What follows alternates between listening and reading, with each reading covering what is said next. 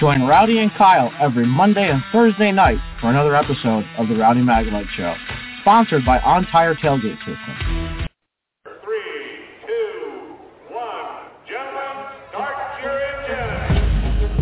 Not at the track? The Hot Pass Racing Network puts you at the track with ARCA and all the major NASCAR series. From Daytona to the final checkered flag, the Hot Pass Racing Network is your inside pass. All right, everyone. I'd like to welcome you back to Monday Night Rowdy Maglite Show. As always, we got Kyle Magnum out there in the dirt land of PA. What's happening, Kyle? Hey, Rowdy. A lot going on here in the dirt world here in Pennsylvania. Uh, got some big races coming up. Uh, we got the Pocono 400, the M&M Fan Appreciation 400 weekend coming up in two weeks, and you got Loudon first, where I've been before, Rowdy, and uh, then we go to Pocono. So uh, we got two races here in the Northeast, one in New England, one in northeastern Pennsylvania. So uh, looking forward to it. Uh, I know we got the Truck Series in Mid Ohio, ARCA as well, and also the, uh, the NASCAR Cup Series and Xfinity Series in Atlanta. What about Parker Kligerman bringing it home there, Kyle? I really like the finish of that race. Uh, Zane Smith uh, did race Parker Kligerman hard but clean. Um, that's that's something I respect a lot. Um, could have just booted him right out of the way in the final corners, but he didn't. Uh, gave him a little nudge, but uh, didn't didn't just upset the truck a little bit, but not enough to do any harm. And uh, Parker Kligerman wins his third career truck race rowdy. Uh, first time not at Talladega either. Um, both his truck wins came at Talladega five years apart, and I think you were there for both of them. So, Yeah. uh, you know, one was at Red Horse Racing, and then of course with Henderson Motorsports back in 2017. So, uh, yeah, third win for him. I know, uh, you know, he's won an ARCA and a road course at New Jersey Motorsports Park in 2016. Uh, I had the privilege of calling that race uh, with Tim Clegg on the ARCA Racing Radio. So uh, that was a cool experience to see, you know, see Parker in that car. I just won the week before with Myatt Snider at Toledo. So uh, yeah, good, good, another good win for Parker Kligerman. I know, uh, you know, I know he's doing the NBC Sports gig still, and you know, juggling that and still running a, a part-time truck schedule. Uh, big win for Henderson Motorsports. Absolutely, Kyle. Uh, you don't see him in the car and truck very often, but when he does, he has pretty good finishes. But Kyle, we were lucky enough to uh, be able to get to Parker Kligerman, and let's go ahead and play that while we got it. Okay, well, let's go ahead and get started. Let's welcome our race winner, Parker Kligerman, driver of the number 75 Food Country USA Tide Chevrolet for Henderson Motorsports. Bagged 50K today, not a bad day. How does it feel? I know. Uh, uh, that part's a bonus. I just here was I was here to win a race, so um, you know I, I guess I just totally forgot about that until they said it in Victory Lane, and I was like, oh my gosh, thank you Marcus Lemonis Camp World for making that happen. That's awesome. I mean that makes this a profitable venture for a weekend, I think. So that's pretty awesome for our owners. You know we do this on a really uh, a fraction of the budget of those teams we're up against, but um, it's rewards like that to make it just huge for us today. I, I hope the fans enjoyed that race because I was I, I I totally blacked out. I have no idea what happened those last couple of laps. I, I know Zane and I had a hell of a race. He kept it clean the whole time. I think that was a little reciprocity for bumping you know to the win at Daytona. But you know what a cool thing to finally win a road course. It's taken me over a decade after thinking I was going to come in here and mop the floor at these things.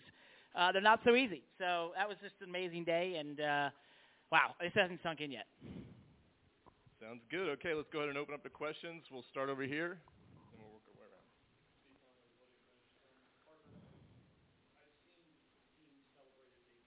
like I said, we do this on a fraction of these other teams, and it's just a testament that if you put a group of really talented human beings together, it's unbelievable what you can accomplish. And we pick our tracks and races, places where we feel I can make a difference. My team, all our talented individuals can make a difference, and that's road courses. You know, some of the short tracks you go to, super speedways, which we've won at before. Like that's how we pick them because we've got to be smarter. You know, we've got, not even smarter. We just have to be really cerebral about how we go about doing things because you know we're we're we're part time for a reason. We we don't have the funding to go full time, so we got to maximize our resources, do the best we can, and we you know make sure that places we go we have all of our ducks in a row. And um, you know, Chris, the magic starts with Chris Carrier and the Henderson's and the support they give us and all the employees at Food Country USA. But um, yeah, I, I think it just goes to that's why you see the enthusiasm because we know what it just a large thing we just accomplished.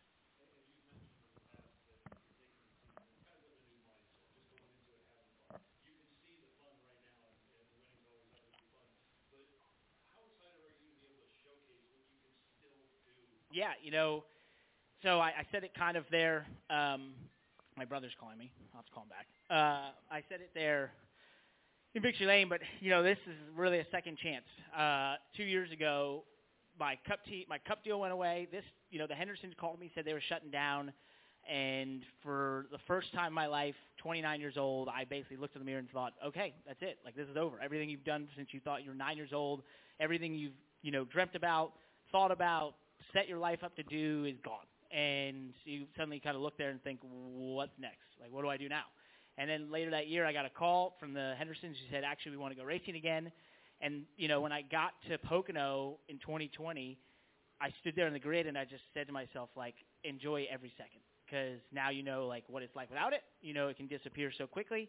Um, and it just sort of, I don't know if it unleashed something inside of me. It, it, it uh, you know, maybe took away – some of what was holding me back. I don't know, but I feel like I've been driving better than I ever have ever since. And this team has risen up as well, and we've just been building and getting better and better and finding ways to improve. And um, you know, it's led to this moment of, of dominating a race and being an awesome finish and, and winning. So, um, you know, I said it's a second chance, and it feels that way. Like I, I feel like uh, someone the other day, my my manager through the first portion of my career, my, my coach Bob Perona, he said to me the other day that, that your second career is way better than your first. And I was like, yeah, it just feels that way, doesn't it? And then that was like last week, and now we went out and won. So, um, you know, I don't know. Some people, it's funny, like life, you have people who are really good early on, and then there's late bloomers, and, maybe I'm a late bloomer. I don't know. Yeah, I actually I didn't even think about that. That's cool. You know, I've been here so many times, so like this is what's so crazy. I have I came here in 2013 for the Xfinity race, uh, inaugural race. Ran the top five the whole time. Got wrecked out of the way at the end. And then every time since I've been here on pit road pit reporting. So I've pit reported about I don't know eight races here, ten races uh, between IMSA and the Xfinity series, and I've stood there on pit road and like that's I love you know I've been so lucky to have the job I've had in TV because it's kept me relevant, it's kept me in the sport. I think it's ma- you know the major reason why I've gotten any of the rides I've gotten um, and been able to, to get in race cars but there's no doubting that for the last eight years, I've stood on pit road and watched people do things I know I can do as well or better, and have to sit there and not do it, right? And it's like you can see it, you could almost touch it, but you can't do it, and that's been a really, really tough thing. And I'd say, you know, a couple years ago was some of the toughest times of my life, like when I thought the driving side was gone, and I'm doing the TV side, and I'm wondering, what am I doing in my life? Like, why, you know, where's this going?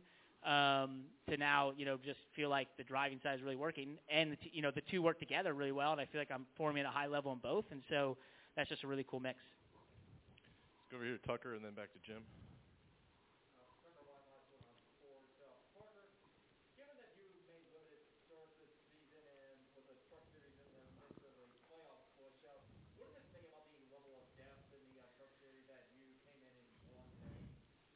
Um, this series is very competitive because the, the trucks are so similar. Like, you know, that that is one of the things I will give NASCAR huge credit for, which is the you know this series in the last five years has become incredibly cost efficient. Um, and like it starts with the engine deal that happened a couple years ago, which basically saved this race team. I don't think we'd be here without that deal. It changed the whole makeup financially in, in such a large way and then just the way they design the weekends and the way that the rules haven't changed in a major way in probably a decade. Like, you know, the, the information is sort of disseminated through the whole garage. And so, you know, the truck we were in today is an old Turner chassis that was, was Cole Custer's backup road course truck at JRM when he ran trucks. Like, that, but it doesn't matter. Like, you can put a good body on these things, have the right motor, put the right components on it, and you can go win. Like, that is, now a lot of that's Chris Carrier, but a lot of that is possible because of, you know, what they've done with this series financially. So, you know, I was talking to John Hunter the other day, and he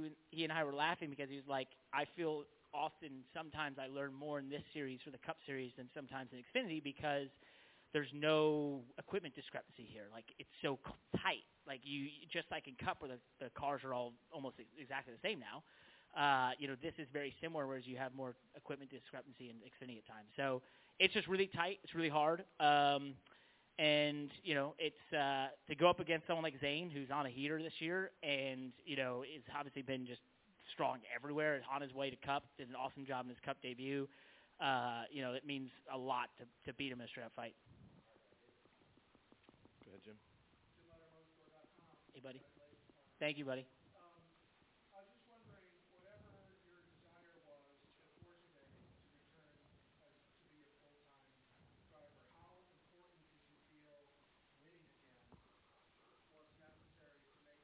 Uh, I, think winning fixes everything, right? And I, I would say that's probably been my biggest detriment in the last three or four years, five years, of running up front and just not finding a way to win, you know. And um, someone I, uh, Steve Letarte said to me the other day, you need to go to road courses and dominate if you want to get a ride. and I was like, okay, noted. Okay, let's go to Mid Ohio and dominate. Like that, that sounds easy.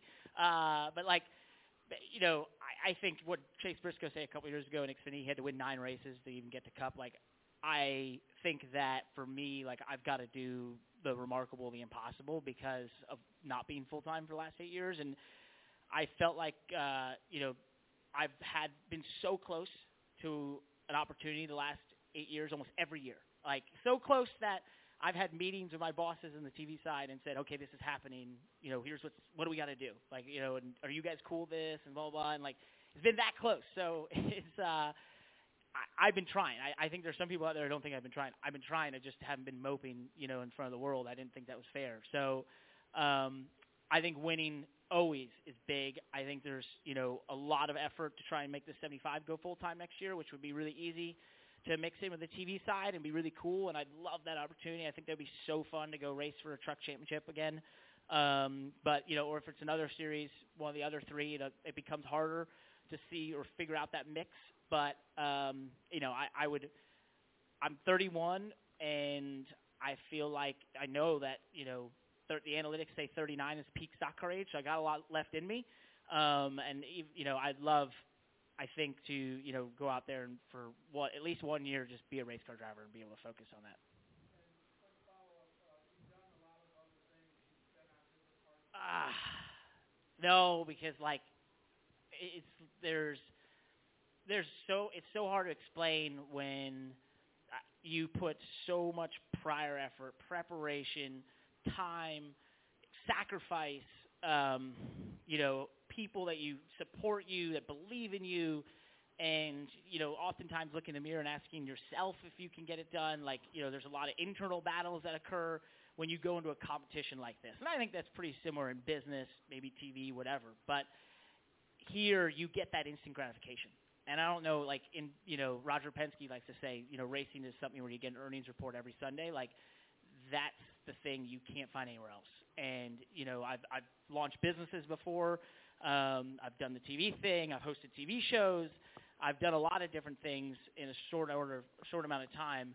Um, but it's funny. I was saying this to someone the other day. Like when you're a racer, you and don't have racing, you're trying to replace it because it's just in you. And I I thought for a while like towards late 20s that maybe I could do things outside of racing and sort of put it to the side for a while because it just wasn't going well. Um, and now I know like no matter what I do in life, I'm going to be somewhat here, somehow here in some capacity because this is, uh, you know, racing means the world to me, and it's the, my favorite thing in the world. I love motorsports. I love seeing fans of these racetracks, getting to drive, being here. Um, I just, I love race cars. Thanks. All right, we got a couple, so we'll start right here in the front, second row, and then to Chris.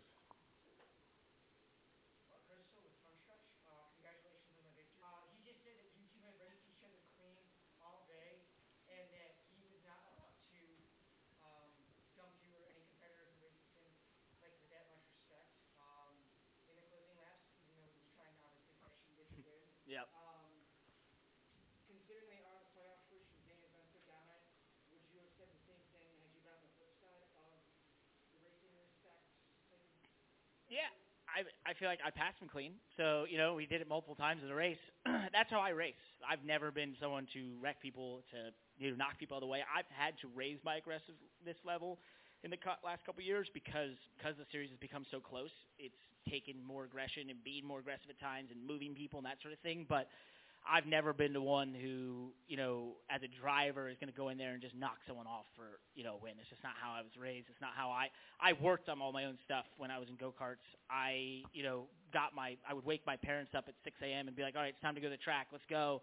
And I've, you know, sort of pushed this rock up the hill enough to know how much effort goes into building these race cars into just getting to the racetrack. I've done the you know the business side in terms of raising the money and putting the marketing dollars together. And so the last thing I want to do is just dump someone who's had to do the same thing, right? Um, I want to race you straight up. I want to beat you, and I I know we can if I'm on, right? I'm if I'm at my 10 tenths and the team I'm at is 10 tenths, we can win like we did today in a straight up fight, and that was cool. Like the fans got a cooler show because we did that, right? And that's what we're here for. It's a show. Like this is. uh we don't sell tickets to go run in single file. We get, we sell tickets to go bang doors and you know come out the other side hopefully uh, with something that we can both say that was fun, right? And today we did that.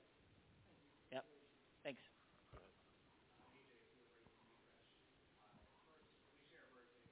Hell yeah. Nice.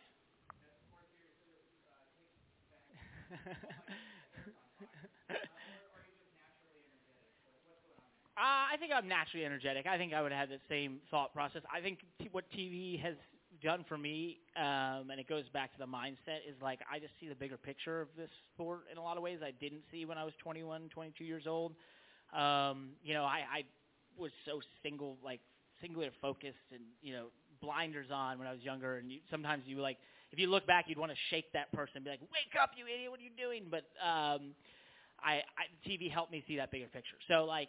I know, you know, from the production truck side and from the pit reporter side, like sort of what they're looking for, obviously. And you know, you can play that a little bit. We're entertainers. We should be. Um, you know, race car drivers take things really seriously, sometimes too seriously. But at the end of the day, we uh, like look. We're here to sell tickets. We're here to get eyeballs on TV. And um, you know, if you can. If you have that emotion, let it out. If you're, you know, if you want to tell the world you know that how excited you are, don't hold it back. Like there's nothing wrong with that. And I think we're seeing a lot of that, right? We're seeing it in so many sports. We're seeing that with social media. You know, people are uh, being more human, and that's only a good thing. Thanks, buddy. Appreciate it.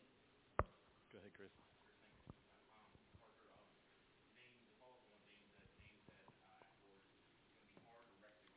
Well, I, I thought about it the whole time. So he was racing me cleanly the whole race, and you know, right on my bumper. And like when we got to the end of stage two, I sort of let him have it because we were just I, I was killing my brakes trying to stay ahead of him. Um, but you know, we just raced each other super clean, and I think a lot of that was because of that, right? I think it was on both our minds. Like, hey, you know, I I pushed you to this that win that you know start off the season at one of the biggest races of the year pays the most to that race. I'm, like, maybe this one pays more with the 50k bonus. I don't know, but uh, that one pays a lot. So.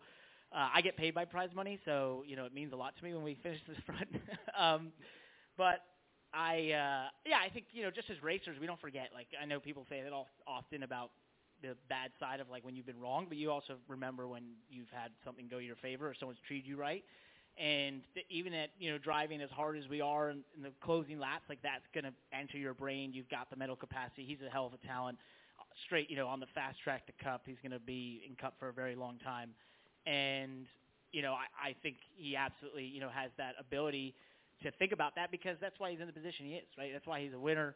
That's why he's, you know, in command of the series and going to go, you know, give it a championship fight because he's got that, you know, mental capacity to be thinking about things from Daytona and still be battling for a win at Mid Ohio on a road course. So um, that doesn't surprise me at all.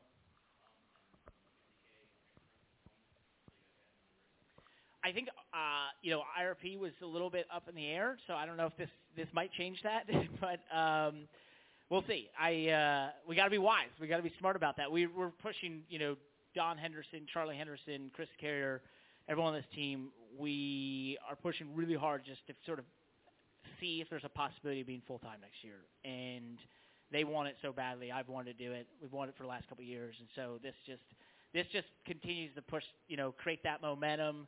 Our partners, the partners are talking to everyone out there to be like, all right, maybe we should make this happen and, and see if we can put it all together. So we definitely have Bristol, the biggest race of the year for for uh, Food Country USA. Uh, it's a Super Bowl for the Hendersons and them. Uh, you know, our shops in Abingdon, Virginia, just 20 minutes from there.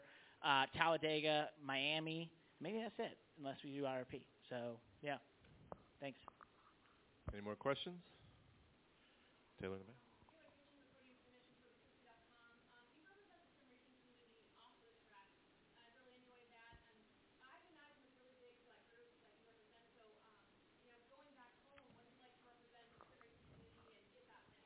So it's funny. Um, one of the things I've been doing in the last couple months is people look at our part-time schedule as like a detriment. I've been trying to turn it into a positive where I start working on the next race weeks ahead of time where I'll get on iRacing and I'll literally just run an hour after working out, do an hour at that track, try different things, do an hour the next day, do an hour three days later, do an hour the Monday leading up, 20, you know, and like it's like we, you know, manuf- all the other guys get to use manufacturer sims and they'll do it like the Tuesday leading up. I'm building it out like two weeks ahead of time, and iRacing is amazing and helped me do that. And like I literally came up to my owner yes or this morning and said, "Man, it's so cool. My preparation is working." I went and just ran laps at Mid Ohio. I went and ran a race on iRacing at Mid Ohio and, and dominated that, led by like 45 seconds, which was crazy. Um, and I was just like, then I showed up in practice and was immediately up to speed. And it's like everywhere we've been doing that, and I've been doing that preparation um, it's been that way. And Steve Myers and all those guys, I'm big, you know, great friends with all the iRacing folk.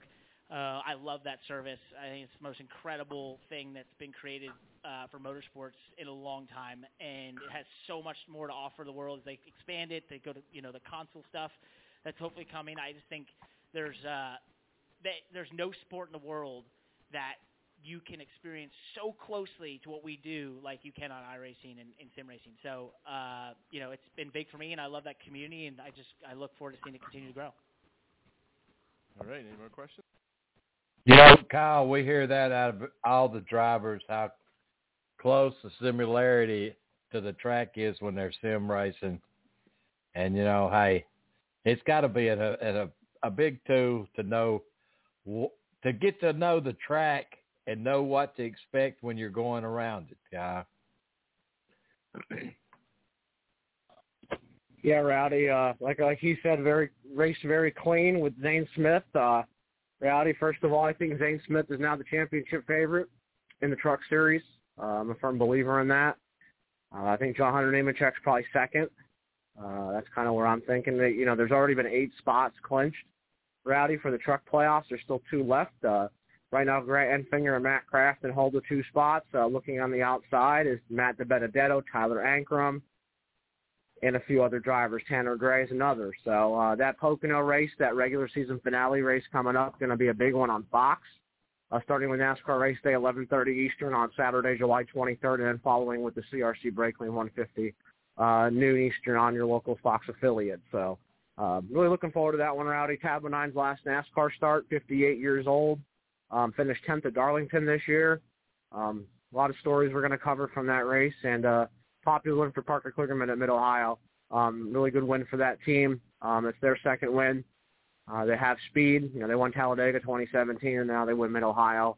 Uh, dominated the race, Rowdy. I mean, he ran up front most of the day uh, with Zane Smith. Zane Smith had to start 13th, but uh, Zane was fast in practice, so there was really no surprise there. And uh, I think Zane is going to be a, another another uh, favorite at Pocono along with Ryan Preece, so who won Nashville.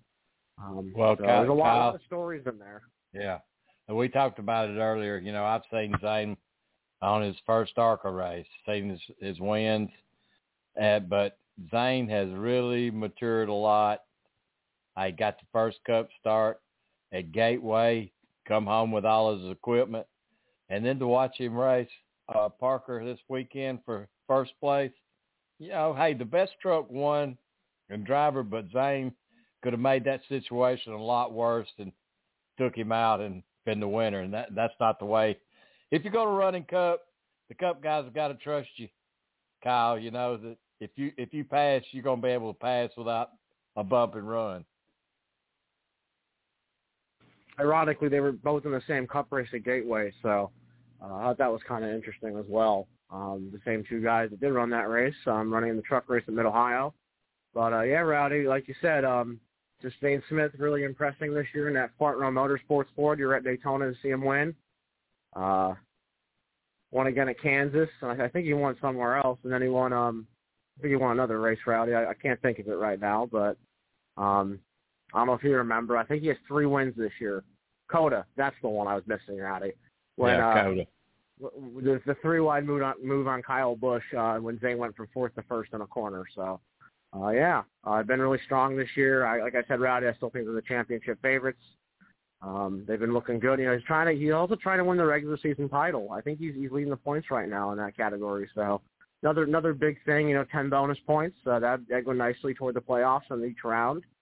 And uh, you know, then then they have the opener at Lucas Oil Raceway. That'll be another good one too. So uh, the truck's Yep. returning there for the first time in 11 years.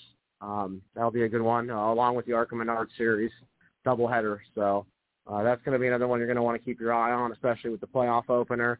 The Rowdy, we get to cover the uh, the last regular season truck race on Fox. Uh, this is going to be the third time it's been televised on Fox. The other two times were 2017, one by Christopher Bell in 2019, one by Ross Chastain. So, uh, Rowdy, uh, you know, busy weekend over the weekend in Atlanta as well uh, with the Cup and Xfinity Series. Uh, And what know we about got some more audio Hill? too? Yeah. I know, right? A home win, and Rowdy, he almost won that race you went to in the spring. He was leading late, and then he lost the lead. Uh, a hometown win for Austin Hill, and I know, uh, you, you know, I heard a little bit of his audio. Uh, we were listening to it earlier. Um, some of his audio running the the quarter mile dirt or uh, Legends track at Atlanta Motor Speedway. You know, being from Georgia, so that was a pretty big win for him. Well, Kyle, you know, I see all these young kids in legends and and band starting in bandoleros and moving into legends at, at Atlanta Speedway. We've been watching it quite a while, and for Austin Hill to to have developed developed out of that situation there and winning Xfinity at Atlanta, and probably gonna win some Cup races there when he gets on up there. That that was incredible just to hear. And you know, it was a heck of a night in Georgia. Probably down in the what they call the Peach Pit on Saturday The- night with The Austin Hill. Dawsonville Pool Room too. Yeah, yeah. So it was, you know, it's pretty much a Georgia sweep there for uh hometown boys in Georgia. Kyle, let's let's uh, I say let's listen to uh Austin. Also, second win this year as well. It, it is Kyle. Uh, Kyle, are you on? Are you on the board? Yes, I'm on the board. Can you hit that button? Because I don't see it on my mine. Okay.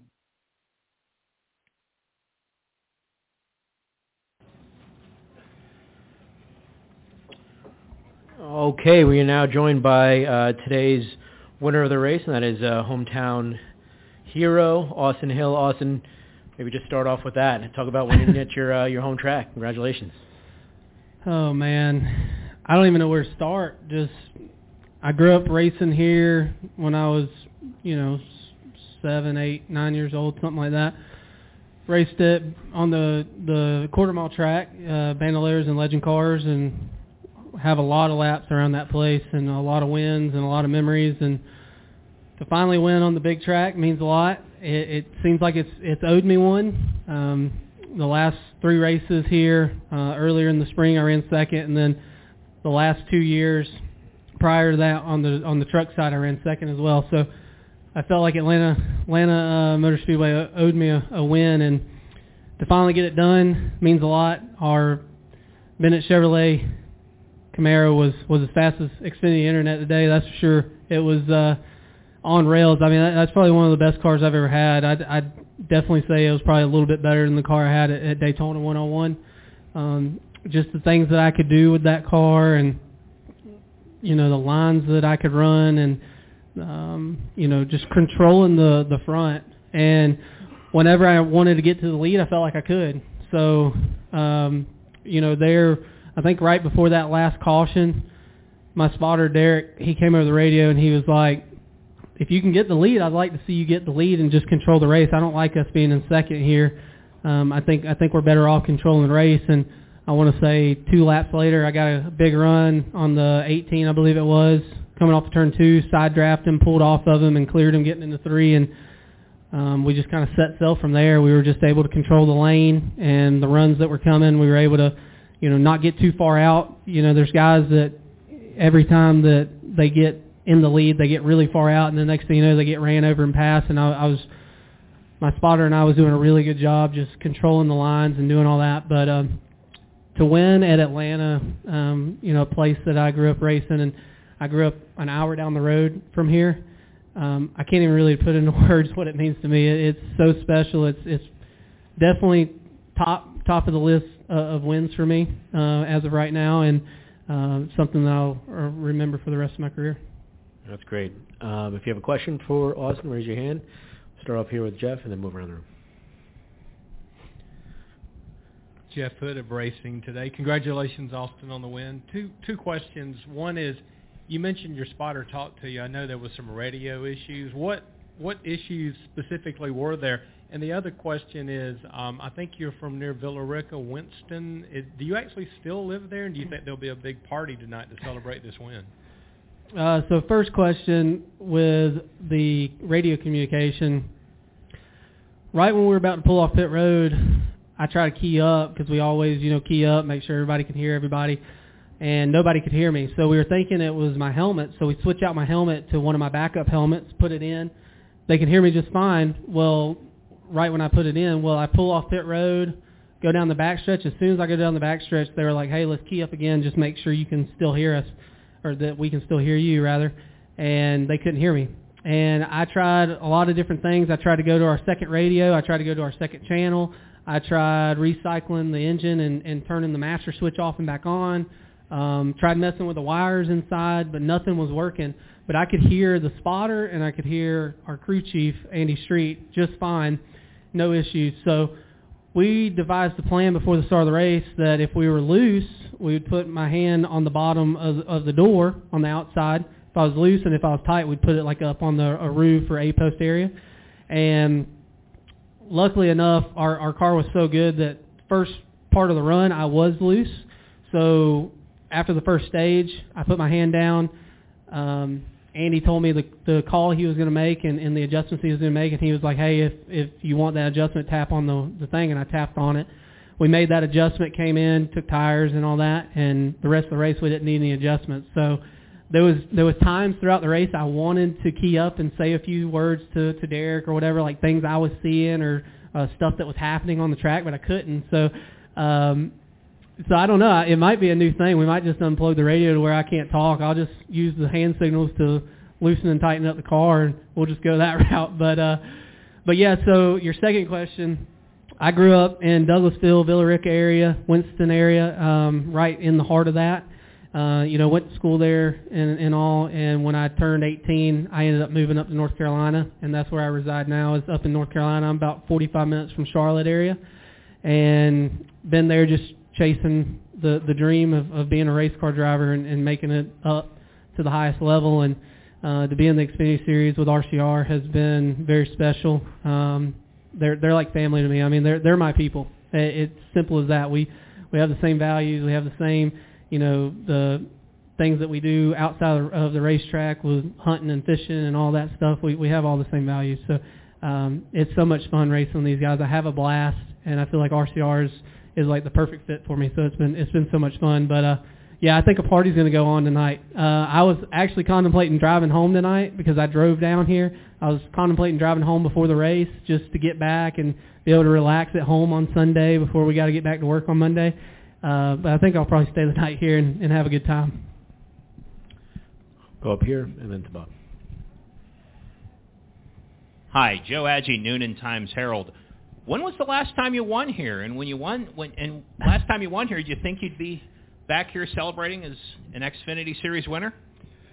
Uh, it's been a long time since I've won here. I, I want to say it was probably back when I was, I don't know, 16, 17, something like that. Uh, I was racing legend legend cars on the quarter mile, and I had stopped for a little while racing them, and then I kind of got the itch to to run a few more races. So I think when I was 16 or so, I came out here and I ran a few races out here. So that was the last time I had had ran on the quarter mile and, and won. And then once I got up to the truck level and now the Xfinity level, um, my dream was to to win at Atlanta Motor Speedway, and thought it was going to happen sooner.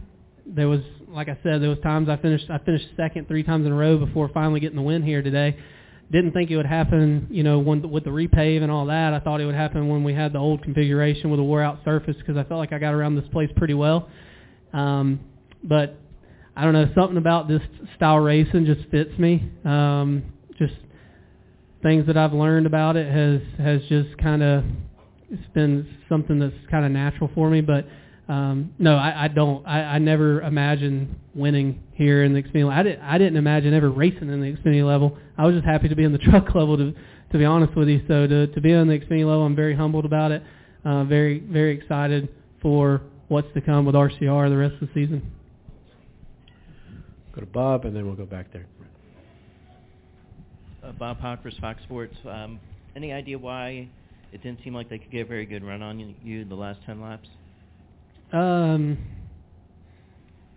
I mean, I don't, I don't want to sound like cocky or anything, but there was things I was doing inside the race car that was trying to, trying to keep them from being able to get too close to me. Um, granted, our our car, our Bennett Chevy Camaro that RCR brought to the racetrack was super fast. I mean, it was so fast. It was incredible today, the things that I could do with our with our Chevy Camaro. But um, there was just things that I was doing. Uh, Derek Kneeland, my spotter, was painting the picture very well for me out back. How far out I was getting, you know, if I was getting a car length or car length and a half uh, out, uh, we didn't really want to get much more than that.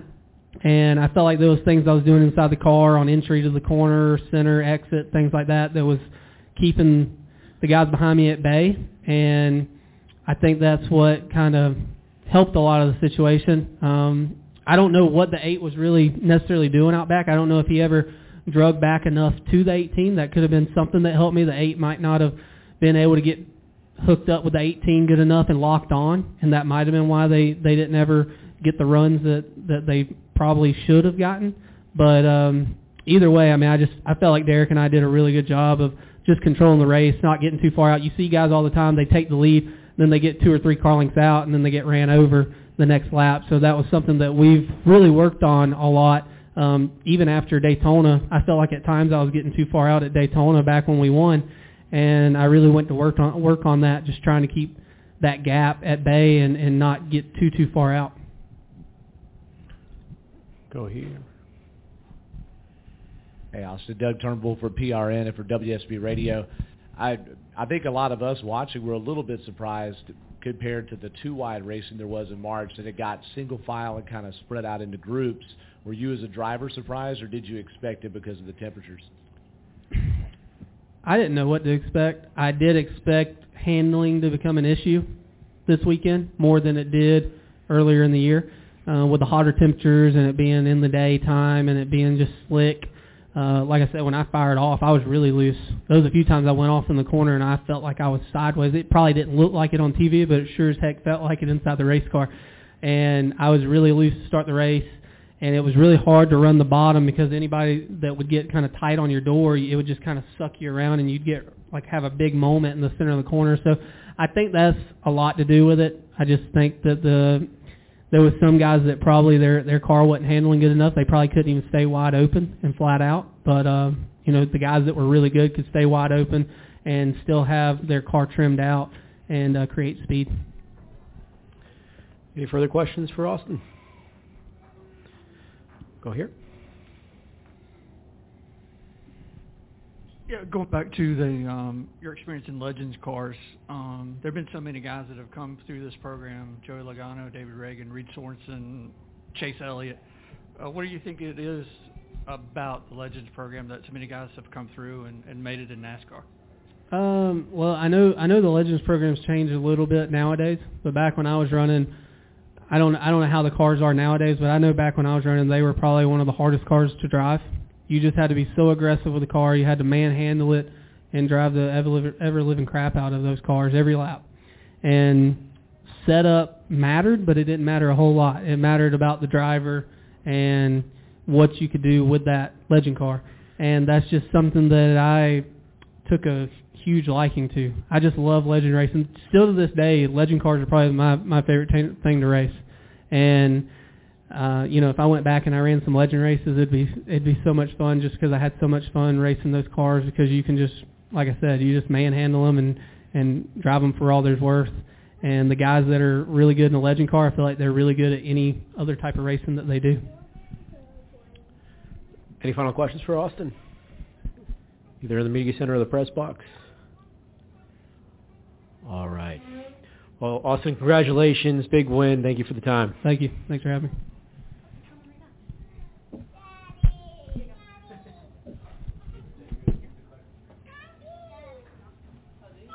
All right, Kyle. Uh, looks like uh, his girls were waiting on him there. Victory Lane, Austin Hill. he looked good at Daytona and bring it to a, a mini, I guess what you call a mini super speedway in in Atlanta now. Must be good on the I guess fast that's track. accurate, Rowdy. yeah. A That's what it mini seems like. Talladega Daytona super speedway.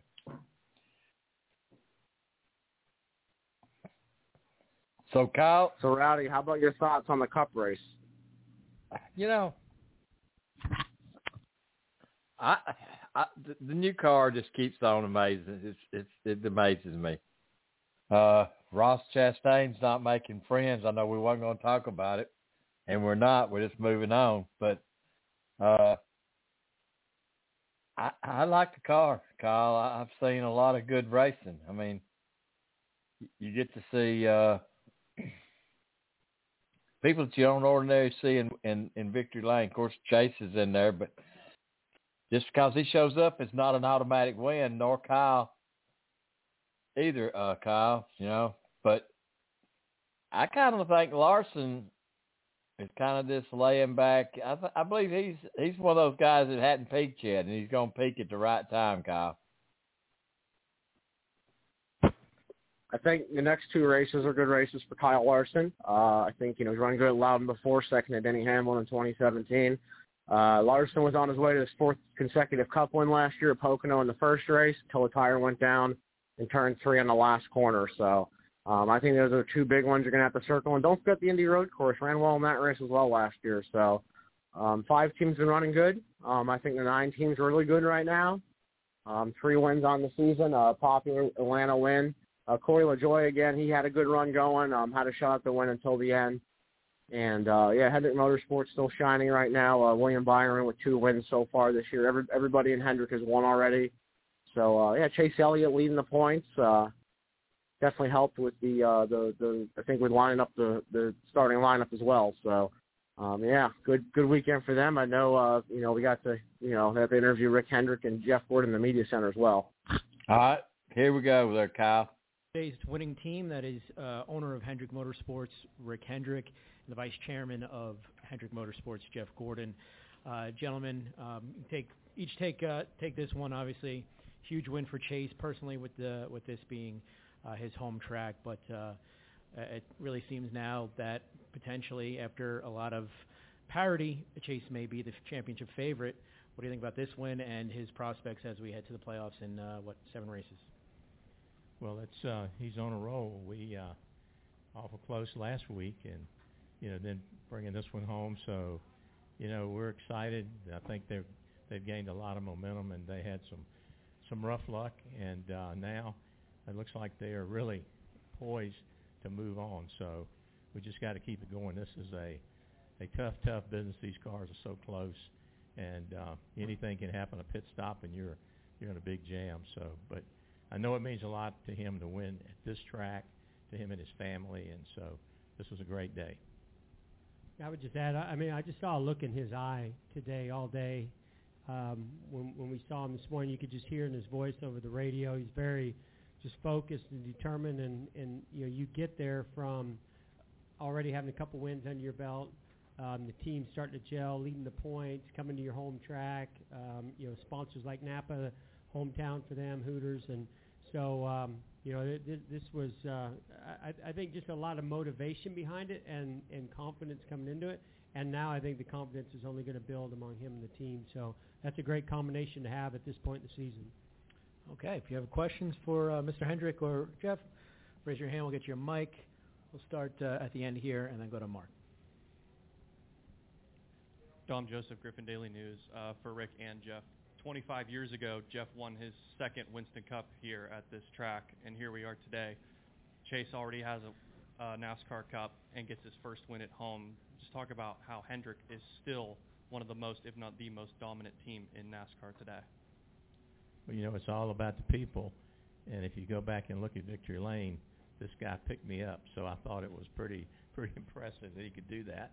Um, you know, it's it's all about the people, and you know, we've got p- young people. We have people that've been there a long time. Guys like Jeff that won championships and uh, helped build the organization. And I think we just keep that competitive spirit, and uh, you know, we want to be there every year. We, we know we can't win all the races and can't win all the championships, but if you keep the, the core together, uh, I think you're going to at least be there every year to participate. And I'm really proud of our guys. This is the best all four cars have ever, crew chiefs have ever worked together. Uh, so it's it's a, I think it's going to be a great year for us. I hope uh, we can keep the momentum going in the chase. Yeah, I, I just think it starts with the foundation, and and I, I think of the first day that I came to Hendrick Motorsports and the foundation that Rick had already built there. I mean, they they they had great you know people and engineering and race cars and drivers and and you know it was just all about putting it all together at the right time, uh, like we did in '95. And it just seems like it, since 1995, uh, you know, this, this organization's just been on an incredible role of realizing what they're capable of and just building on that. And so, you know, the foundation is still incredibly strong. It's a little bit deeper now too because of uh, all the, all the years of uh, of success. But I think Rick nailed it. We've got, I think, the, the the best group of drivers, crew chiefs, engineering staff, just just depth throughout the organization. Um, you know, it's the best that I've ever seen, and the communication on top of that. So the way they're sharing information. And and listen, we came into this year with so many unknowns, coming off of a dominant year with building our own cars and and you know understanding what it took to have that kind of success, and we just had no idea what that was. You know, what what those ingredients were going to be with this type of a car. And and the nice thing is, it's still all about the people and the foundation. Go to Mark. Mark Garrow, PRN. Sort of following up on that, guys. Just want to know what the number 287 means. That's how many career wins now for Team Hendrick. That means I'm an old man. no, it's you know we we we put all the wins on the wall, and uh, you know it's we've been doing this a long time. And I remember when he was like 20, and now he's 51. Next month. yeah, and uh, but you know it, I think it's just the pride and uh, you know I never thought we'd get to 150, and then I didn't think we'd be able to uh, catch Richard's record, and uh, now it looks like we might be able to get to 300 here one of these days. So, uh, but it's a heck of a heck of a feat to get wins like that in the in this series. Any other questions for Mr. Racer Jeff? Let's go to Nate. I'm sorry, Christian. Yep. Go to Nate over here, then we'll go to Christian, then Matt. Uh, Nate Ryan, NBC Sports. I got a couple. Uh, first would be for either of you. Uh, Chase's performance today. I mean, it seemed like uh, he, maybe he had the best car, but it seemed like he was making the best moves, particularly in the last three laps. Just how you would evaluate him as a stu- super speedway racer. Well, I, I, again, I go back to just the, the the focus that I saw in him before the race, and just listening to him on the radio. Got to give a lot of credit to uh, you know Eddie D'Hondt his spotter too, giving them a lot of great information. Those two guys just really in sync.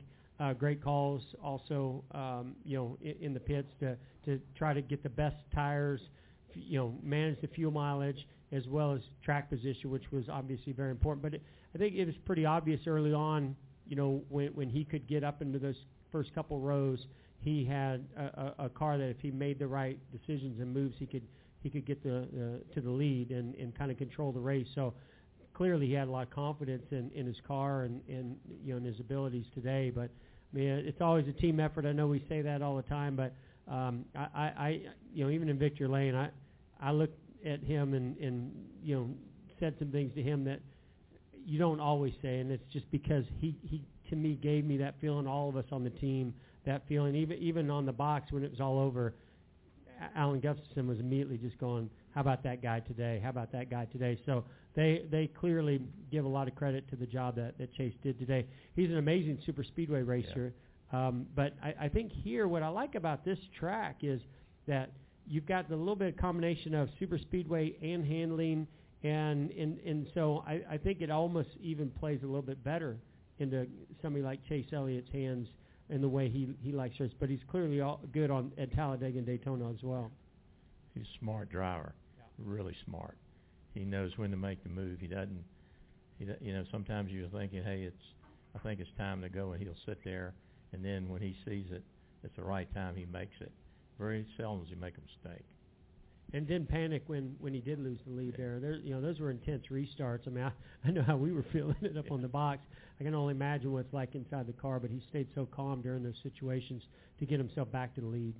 And then, Rick, I think after Williams' win here in March, you said you could probably six is the limit in terms of how many super speedway style races. So I, I this might be a question for Jeff too, since I know you deal with the Bills now too. You, you, you get the win from Chase, but you lose the 24 and the 48 and the fives involved in the crash. I guess how do you look at a day like that? You know, it's uh, it's always bittersweet when you have cars that are all running really well and you you come away with with uh, one, but only one can win, and uh, you know they'll have their turn. I, it, it's look, it's when you look up and you see one of your cars backwards or in a wreck, destroyed, you feel for those guys because William had a fast car, and he just has had the rottenest luck. He and Alex both, and so it, it's actually Kyle too. But you know, if we come with speed, you know, we're going to win a few. It, it's it is really tough when you see cars go out of the race. But you know, winning is what we're here for. So we celebrate with Chase, and uh, we know the guys had speed, and we'll we'll go to the next race. Christian, Matt, Dustin. Uh, Christian Koelle, kickingthetires.net. Uh, this is kind of a question for both you, kind of branching off that one. Uh, kind of speaking on the success of all three, te- all four teams this year. You know, how has Chase Elliott's last few wins kind of reignited the fire that kind of got burnt out there for a little bit after Byron kind of just kind of fell off, and it just everything. How and how is the organization as a whole going to just team up and work towards making one goal as a championship? Well, the crew chiefs are working together better than I've ever seen them before, and the drivers sharing information in the meetings, uh, going to get, you know, doing a race on rain out they go together and come up with a plan, and they're going to race all the way to the end that way. They did last year with Chase and Kyle, and one of them, you know, when you can take two to the final four, then you've had a really good year, and you know one of them is got a good shot to win. So our job is just to give them the best equipment, and and they they know that when you get in the chase, don't quit doing what you what's gotten you here. That's sharing, working together, and uh, as long as we do that, I think we'll have a great opportunity to end up in Phoenix. Matt. Matt Weaver, Racing America. Um, I know you guys are focused on the win in this moment, but I wanted to ask you guys with about Corey too, because Corey reached out during his free agency about a potential ride. What do you guys think of him as a racer, even in kind of gracious defeat today? He had nothing bad to say about Chase and said, you know, we're just wins are so important, and you know we all had to go for it. So what do you guys think? I mean, I, I like Corey's attitude, and I, I like his drive. I mean, he's got a lot of passion, and, and he showed that today. Um, you know, it's unfortunate, you know, with the way it ended up for for him, but I, I, I thought, you know, he and the, the team in the car showed showed a lot today, and um, you know, you, you want a guy like that who has the pedigree that he has, has the passion that, that he has, and the work ethic to to get the opportunity that that you know he's he's searching for. But I think today will certainly go a long way, and you know we've got a great relationship with Spire, and so uh, it was uh, it, it was a lot of fun watching them racing hard, but also working together there at the end. I, I, I kind of wish it could have been a one-two uh, instead of uh, the way it way, it ended up. But you know he's um, he's a guy that that's been around the sport a long time and, and knows the ebbs and the flows, and uh, I think his performance today is going to do more for him than than you know maybe what the result will show. Go here to Dustin, and then over here.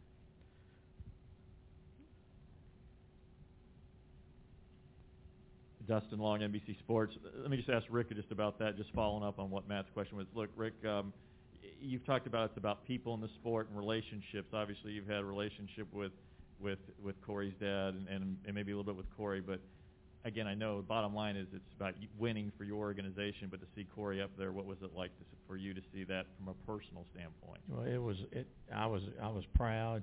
I was excited, and if we couldn't win, I really wanted him to win. Uh, we do the motors for him. We share a lot of things with them, and he's a great guy. And I think a whole lot of you know Dickerson and those guys. And uh, you know, I, that was a Cinderella story, and I would have loved this if if we couldn't win. I, I wanted him to win because they he he drove a heck of a race and uh, did a heck of a job. He looked as good as anybody in this field out there today. And, and Jeff, um, look, this season's all been about unpredictability and ups and downs. Since we're as strong as your organization is, the nine team seems to have had maybe more consistency than just about any other team out there this year. What is it that you see, or what is it? What are some of the things that they're doing well or going well for them that they're kind of not having this up and down that even some of the top teams have from week to week with this new car and limited practice and everything else?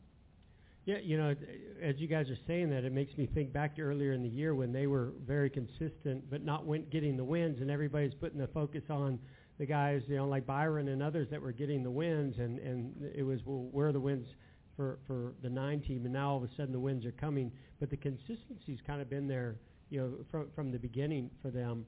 Uh, and and now I think they they they're on you know uh, more of a roll as far as figuring out how to get their car in position at the end of these races to get the wins and and you know everything's got to come together. The pit stops everything so you're constantly working on that. But um, you got to think of, of of you know Alan the uh, years that he and Chase have been together. The team in general just not a lot of turnover within that team. So that they're a very solid group.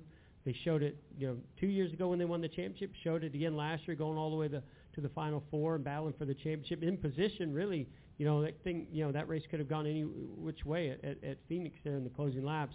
I think they're just you know following up the consistency that they just have as a group who works together. I think is showing up uh, on the racetrack. Go here. Hi, Joe Agee, Newnan Time, Her- Times Herald, and this question is for uh, for Jeff. You won a number of times at your home track. This is the first time that Chase has won a Cup race at, ho- at his home track. I was wondering if you could talk about the psychological advantage behind winning at your home track compared to other tracks. Well, I mean, he has a great fan following everywhere he goes, but um, you know, here there's no doubt it, it, it's it's something special to him, and and you know he's he's a hometown kind of guy. I mean, you said my home track, that was my adopted track, right? Which, uh, if you're talking about Indianapolis, and I had everybody tells me, well, you had multiple home tracks. Which one was it? He's got one, you know, and and it's here in Georgia He's a Georgia guy through and through, from the sports teams to living here, you know, his family legacy. And so I know this one meant a lot because he's been close a couple other times, and I've seen the hurt when it when it didn't come through of what it meant to him um, to not get it done. So I know today, you could just see, you know, the way he interacted with the fans because he knew how much this one meant to him as well as to his fans. Any further questions for uh, Jeff or Mr. H? All right, Kyle. Uh, Jeff Gordon being Jeff Gordon looks like, you know, Rick's pretty much handing everyday operations over to Jeff now, Kyle. I think you're right, Rowdy. I think that's what's going to happen, and uh, you know they've had a lot of success, and I would expect it to continue over there at Hendrick Motorsports.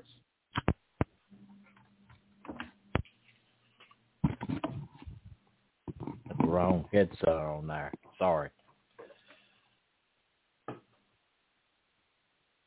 Uh, Kyle, get to see Jeff's more involved. I mean, there's been times in the last seasons that you never seen Jeff Gordon, but his presence now is at pretty much every track I've been to. He's there.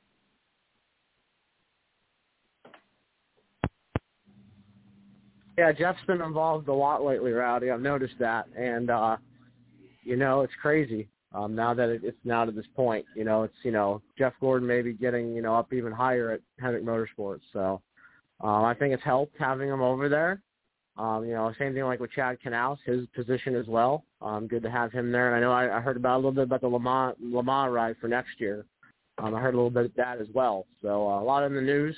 Um, you know, Hendrick Motorsports, their domination continues in the Cup Series, and Oh, only I, I think it's only going to continue, Rowdy. I mean, they've been really strong this year. Doesn't matter where you've been, if it's a road course, short track, super speedway, they're just up there and up front and contending.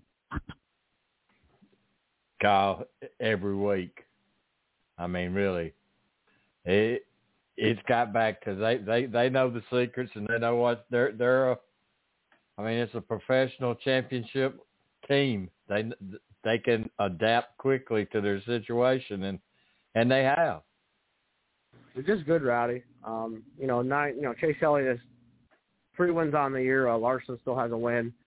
But you know, I, like I said earlier, that five team, the nine team, you expect them to be up front every week. Uh, you know, maybe Alex Bowman up front, and also William Byron. So they've all won this year.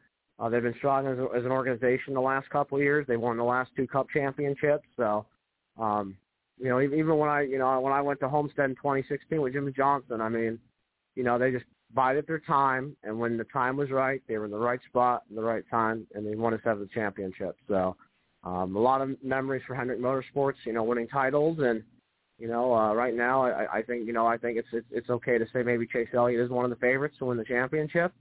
Um, I think the five team is going to be up there as well. Um, I'm not sure about the other two yet, but um, right now I think the five and the nine are looking really good again. You know, we saw it again last year a lot. You know, they finished one two, whether it was Elliott or Larson winning. So uh, you know, you've seen it, and uh, I just only expect it to continue. Well, Kyle, uh, you know, if if you was from Georgia and you didn't attend this weekend's race, you missed the hometown sweep. Austin Hill winning and uh, Chase Elliott winning. And you know the siren was blaring again over in Dawsonville. Oh, Rowdy, we had Corey Heim winning the truck pole also, another driver from Georgia. Yeah, the truck that was pretty, but uh, that bad was luck in the impressive. truck race though. He broke. Well, you know that was pretty impressive. Corey's uh, grabbing a hold. Yeah, it was a it was a Georgia weekend. Absolutely was there for him. But Kyle, you we know, got. I wouldn't. Go ahead. No, Rowdy, I was going to say I wouldn't be surprised if Corey Heim runs up front in the Pocono truck race here in a few weeks. Me too, Kyle. So we we've got uh Chase and let's let's just listen to Chase and the excitement in his voice. All right. I don't think our race winning driver needs any introduction, especially here in the great state of Georgia. But we've officially been joined by our race winner today for the Quaker State 400 at Atlanta, presented by Walmart. And we are now joined by Chase Elliott, driver of the number nine Napa Auto Parts Chevrolet for Hendrick Motorsports. Chase, before we go to questions, just your thoughts on winning at home, winning in Napa's backyard. Um, obviously, a lot of memories for you coming here with your dad, and, and I'm sure a lot of that went through your mind as you um, celebrated with the fans just before you went into victory lane. But um, just give us your thoughts on kind of the last, you know, 30 to 45 minutes here um, on this Sunday. Yeah, just been been a whirlwind. Uh, these are moments you wish you could bottle up and just, you know, kind of keep. Um, and unfortunately, it just doesn't work like that. But you know, moments that um, are, are really special and near and dear to your heart, like winning at, at your home track, uh, a place that I've spent, you know, a ton of time at uh, as a kid, racing on the quarter mile down here, and Bandoleros and Legends, and uh, a lot of trips between here in North Georgia, um, up and down the road, and and just uh, you know, kind of, you know, when, you're a kid and you're racing on the quarter mile over there, you just you look at this big track and it's like just you know out of reach, you know, like not even real. Um, just that that your heroes are out there competing, you know, once or twice a year on on this big track, and like that's just you know not real. Um, so to be here and and to you know have have a day like we had is is really incredible. Um, and and certainly one I'm going to embrace and enjoy uh, a lot, you know, and, and um, you know, obviously be ready to go to Loudon here in a few days. But these, these wins are just too hard to too hard to come by, and especially when they're when they're as special as this one. You know, I've I've uh, I've witnessed guys win at their home tracks, and you can always tell it means a lot to them. Uh, but until you start competing somewhere um, at a sports high stage like this, uh, I'm not sure you fully understand, you know, the the meaning of it and what what it could mean to you. Um, so to be able to to have this moment um, is really special and, and one I'm very grateful for. All right, we're going to go to questions now for Chase. If you have a question, raise your hand. I'm going to do my best to get to as many as I can. Um, we're going to start up front with Jeff Gluck. Go ahead, Jeff. seemed like a lot of respect between you and LaJoie, like you both kind of understood where the other was coming from. So I guess a couple of things. Did you anticipate that he was going to, you know, really send it on the last lap and try to do something kind of dramatic? And then what was your, you know, approach of thinking, okay, how do I defend against that, or, or what do I do here? I mean, yeah, of course, I certainly expected that, you know, and and uh, that's what you're supposed to do, right? You know, I mean, we're going for the win. Um, you know, for me in my situation, you know, I hate to throw a mega block like that. I had kind of shied away from that big block um, throughout the day. Had always kind of given in, you know, at different points to a guy when they had that big of a run. Um, but I mean, heck, run the last lap, like, you know, if you let him go, you know, one of two things can happen. Okay, you know, you, you choose the lane you want to lose in, and you you hope that you have enough time to go and get him back. Um, or you know, you throw a big block and hope you can stay in front of them. Problem is, you know, it can go one of two ways for you. You can obviously you can crash there throwing the big block, uh, or you can try to be patient and wait, and then a crash happens behind you, and you've given up the lead, and caution comes out, and now the race is over. Um, so there, there, I don't know how you, I don't know how you know exactly what choice to make in that situation. I mean, a guy's coming with a massive run, like you know, am I taking a chance of crashing when I, you know, threw it up in front of him? Absolutely, you know, but I just felt like I didn't, I didn't think I was going to get another shot at him if I let him, if I let him grab the lead right there in that situation, and you know, I, I was able to defend the bottom side block, and I felt more comfortable defending more aggressively up to the top. Uh, I thought that was a situation that I could win on. So uh, fortunately, it worked out. But th- those situations are impossible. I mean, I, you know, they might go right for you some, and they might not. And I don't really know how you know what's going to happen next to be able to make that choice. All right, I can get a microphone up front, and then we'll make our way there to the back and kind of just make a loop. Go ahead. Hey, Chase, Raphael Haynes from the three-point conversion. Saw you earlier um, before the race, and the way you were interacting with everybody, you looked very confident.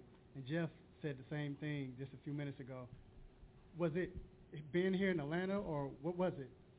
Um, yeah, I, I really don't know. I mean, we ha- we hadn't even we hadn't had a chance to be in the car all weekend, so I really didn't know how we would stack up. Um, but yeah, just excited to be you know close to home and um, you know excited for another opportunity here is always really cool. And we haven't you know up until today we'd never really had a great run here. We'd been really solid I think once like in 2017, and outside that it's been pretty mediocre. Um, so yeah, I was just excited for another opportunity and, and felt like we were uh, you know in a good place as a as a team and as a group to go out there and execute a good day and um, fired off and our car was was really really good and uh, yeah things went our way and was able to sweep the weekend. Okay, go ahead. Chase, congratulations. Blake Smith, WLME Owensboro. Talk about, you said in Victory Lane, you said this is the best car I've ever had at Super Speedway. What was different about this car? What did you feel, and what did it give you that you needed? Um, I really don't know what was different uh, about it. I, Alan and I were joking. He's like, I don't know what we did to that thing, you know, but it was obviously really good. And um, you know, whatever, you know, whatever fine tuning that went on throughout the week, obviously was was made the difference for us. You know, um, yeah, it was just really solid. I we've had a couple cars at speedways that have been that good. I mean, I can remember having a having one or two like that at Daytona that I thought we had the superior car that day, and uh, I think I crashed both of them. So you know that's that's typically what happens. So when we had that, when, when I realized our car was that good, I was like, oh boy, you know. And then especially when you know our first two stages go good. Typically when we have two good stages, we are wadded up in the fence for the last one. So um, yeah, I was just kind of waiting on something something bad to go to go wrong, but uh, yeah, fortunately it you know worked out for us today, and and we were able to you know get it done. And you're the second father-son duo to win at Atlanta, of course, Dale Earnhardt and Dale Jr. What does that mean to you to be in the record books along with your dad here at your home track? Yeah, look, th- those those type things are are more than special. I mean, you know, I, I uh, I'm not sure that my dreams really grasped something like that when I was a kid and wanted to be here. I wanted to be here and I wanted to make it and I wanted to be successful. Um, but I'm not sure I got far enough into it to start thinking about, you know, joining dad on on lists like, you know, sharing a championship and sharing wins at our home track. I mean, th- those type things are, um, yeah, they're, they're uh, something that uh, I, me sitting here telling you it's special. I don't. I think it's probably doing a disservice. It's uh, something to be very proud of and uh, something I'm, you know, I'm very proud of, and, and I think he is too. All right, we're going to go to our left, and then I'm going to go to Doug next, and we'll we'll keep coming around. So hang with me. Go ahead. Chase Jonathan Simmons from uh, Real Talk Sports and WIGO 1570 right here in Clayton County. I know you talked about being surreal. It's actually kind of surreal for me because I work for a dealership where we actually have one of your dad's cars sitting in the showroom over at Allen Visual. So, uh, but nice. this seems like been the whole theme has been this whole family affair. How important was it to have your family kind of be around you as you grew as a racer? And number two, uh, at what point did you begin to think as a child, hey, how cool would it would be for me to win here on this track, and could I do it? Yeah, I mean, I you know, when you're racing out here on the quarter mile, I mean, obviously you want to make it. Like you want to race on the big track. I mean, that was obviously the the goal, and that, that's I think what's always in the back of your mind. Um, you know, if you have the a lot of a lot of stuff has to go your right or, or go your way to to get here and to have that opportunity. So, um, yeah, I think for me, you know, I I felt like we were capable of winning uh, here. You know, I, I think we've been capable here in the past, and you know, one thing led to another and didn't go our way. Um, but the way this this place is now, I mean, it really is a speedway race, and I think everybody in this room has watched enough speedway races to know that can pretty much go anybody's direction. Um, so we were just the fortunate ones to have it swing swing our way today. Okay, Doug, go ahead. Thank you, man. Doug Turnbull for WSB Radio and from PRN. I, I wanted to ask uh, about once you got back in traffic, the cars seemed like they really handled poorly. I mean, for, for a lot of people complained about it. How how much? I mean, I know horsepower and aerodynamics are important, but how much was handling coming into play as far as you being able to make moves like the three wide one at the end, or the couple of other times you retook the lead? Yeah, I just felt like our car just had a had a good balance of, of pace and, and drivability, and then that's always something you want to marry together at these things. Um, and it's always a bit of a guess, you know, like uh, track conditions, uh, how hot it is that day, um, you know, track position, wh- where you are on track, how how fresh the air is that's hitting your car. I mean, all those things are factored into it. Um, and it's a bit of a guess. Nobody has a magic ball when they're putting these cars together to know, hey, it's going to be 85 degrees and sunny, you know, on Sunday afternoon. We're going to build our car this way, and we're going to be successful because of that. Like it just doesn't work that way. So, you know, the way that the way that our car was configured suited the conditions today, uh, the temperature, the sun being on the track for the majority of the event, um, and, and had a nice balance from being out front and having enough pace to pull a line, but also being able to drive well enough back in traffic to to make moves and, and open up opportunities and stay on offense. All right, we're going to go over here to the left, and then we'll come to the middle here. Go ahead. Uh, yes, Alfred Romero, uh, Southern Race Week Radio. Uh, Chase, we know that you're a Georgia boy through and through, Braves fan, UGA fan. Um, watching the race and seeing the crowd reaction every time you took a lead, and they were just up on their feet cheering on. Let me ask you, those last few laps when you're kind of under caution, you see the fans just in their, you know, I don't know if you even noticed them up on their feet cheering you. And then when you got the checkered flag and you saw the reaction of the crowd, tell me about that because I know you're a Georgia boy through and through, and all these people who are from the state, state of Georgia love you representing the state. So tell me about your thoughts on the reaction of the crowd when you got that checkered flag and came out of your car. Yeah, I mean, I think for me, it's um, I- I'm, you know, as far as I'm just proud to be from here, uh, proud to still live here, and and uh, I'm grateful that the fans uh, of this state have always kind of kept me a part of the family, really. And, and uh, at the end of the day, I'm just a fan too, as it pertains to Atlanta and and Georgia. Um, you know, and and uh, I have always felt like they've kind of welcomed me as as one of theirs and, and our team too. So you know, it's uh, it's a special thing, and to be able to share that moment, you know, I, I saw a lot of a lot of people before the race, you know, wearing wearing our hat and our shirts and stuff, and um, you know, you always want to make those people proud, but when you have it go our way like it did today, um, that was that was pretty cool. So, you know, they're uh, they're making a lot of noise there after the race, which it's kind of hard for me to see, you know, what's going on there during the race, um, but certainly after they they weren't shy, and and I loved it. All right, we're going to take final two questions. We're going to go over here to the. Yep, go ahead. You're fine where you were. Yep, and then we'll end the, to the right. Go ahead. Alrighty, Rio White with the uh, Dawson County News. Uh, one of the great advantages, I think, of the Atlanta race is that the pool room gets its fair bit of coverage. And uh, today I, I noticed that every time they cut back to the correspondent who was up in the pool room, and as the race got more dramatic and you were still up front, they got more and more excited as uh, intense as, as the race went along. What does it mean to you to have that strong of a devoted fan base, not only in Dawsonville with its rich history, but just the breadth of the fan base itself?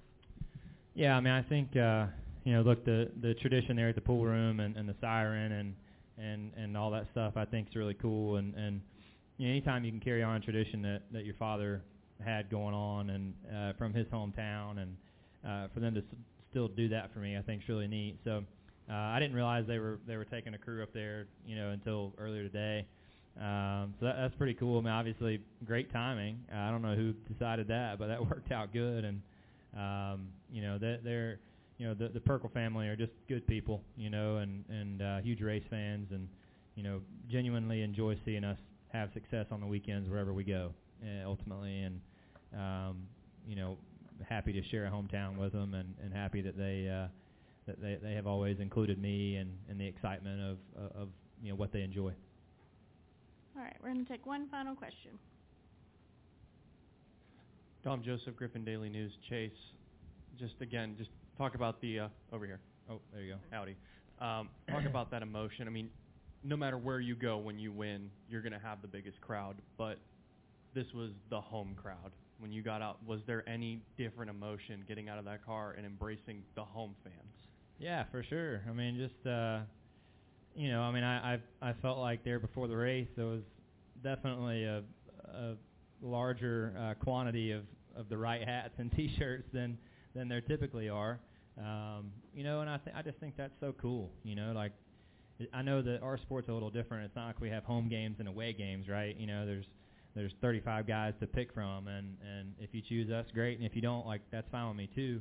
Um, just make some kind of noise. It just means you care. So, you know, but to see that many people uh, up there and and cheering and you know wearing the nine hats and seeing the Napa gear, like, you know, you want to make you want to make those people proud. And um, you know, for me, I just uh, like I alluded to a second ago, I'm just grateful that uh, the fans of this state have included me in part of the family of, of Georgia sports. Um, and uh, and kind of accepted our team as that, and, and I'm proud of that, and glad we could do them good today. All right, Chase, we appreciate you spending some time with us. Congratulations Appreciate again it. on that win, and I'm sure you sold a T-shirt or two Yeah, maybe. um, this weekend as well. So we wish you the best of luck next weekend in New Hampshire as well. Cool. Thank you, guys. So not much time to celebrate. Let's go on to New Hampshire because the season's not over, Kyle.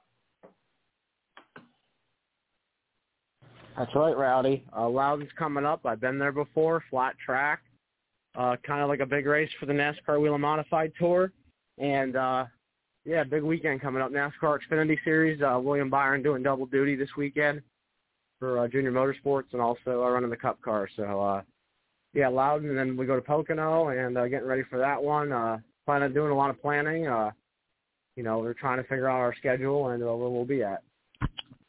Well, Kyle, what you got to close us out tonight, my man? Well, Rowdy, uh, you know, I'll be at the, the hopefully the the Super DIRTcar Series race at Big Diamond Speedway Tuesday night, Minersville, Pennsylvania, right off I-81. Uh, hope to make that their first time there since 2009. And uh, Thursday night we'll have Ken Bruce from Big Diamond Speedway and Dirt Track Digest calling in to talk about it. Uh, there's a rain date of Wednesday. Uh, hopefully that won't be have have to be used. But uh, hopefully, uh, you know, we have a good day tomorrow. Um, good race tomorrow night. Not sure who everybody who's showing up. No, Max McLaughlin's going to be there. A few other guys as well. So uh, yeah, uh, you'll probably have Alex Jankowski showing up. You know, you'll have the big guns coming to town. So uh, 7,500 to win, 75 lap feature at the 3 8 mile in Minersville, Pennsylvania. So uh, looking forward to that. And then after that, I'll be the last race until uh, you come, Rowdy. Um, you know, the General Tire delivers 200 will be our next race. Uh, that's uh, live at 6:30 p.m. Eastern on, th- on Friday, July 22nd on FS1 and also live radio on MRN. So, uh, looking forward to that, Rowdy. Um, do look it up. Sunset is 8:28 p.m. So just keep that in mind. Um, so uh, might be a might be a night victory lane. We don't know yet, but we'll see how the ARCA race turns out. And uh, again, 6:30 p.m. Eastern. Uh, tune in, and uh, we'll be there to cover it. Hey, Kyle, it wouldn't be my first night race. I actually had a night race at uh, Talladega, so uh, I know what that's all about. Two of them, matter of fact, right there under the sun. Kyle, I'm just getting ready for uh, Pocono, and all the races are surround, surrounding that, leading up and back from there. So uh, Kyle, I'm I'm looking forward to it. Uh, out of the houseboat business, did it's something I didn't think I was going to get out of, but hey, I'm out of it. Go change lakes, Kyle. I'm going to a different lake. We got to get you down here for a couple of weeks. Not this summer, maybe next summer, Kyle. Hopefully, you you you said something key a while ago about maybe we could sit, both do meet down at Homestead, pick you up at the airport, Orlando, nice, whatever. We might we oh, to Oh, we get to see, and we get to see, yeah, and we get to see practice and qualifying and Pocono for the ARCA Menard Series. So don't forget about that. Man, that'd be like we're back in a time machine, Kyle. Looking forward. All right, everyone. Hey, it's a Thursday night. And we're going to talk Big Diamond, Kyle, on Thursday night. Good night.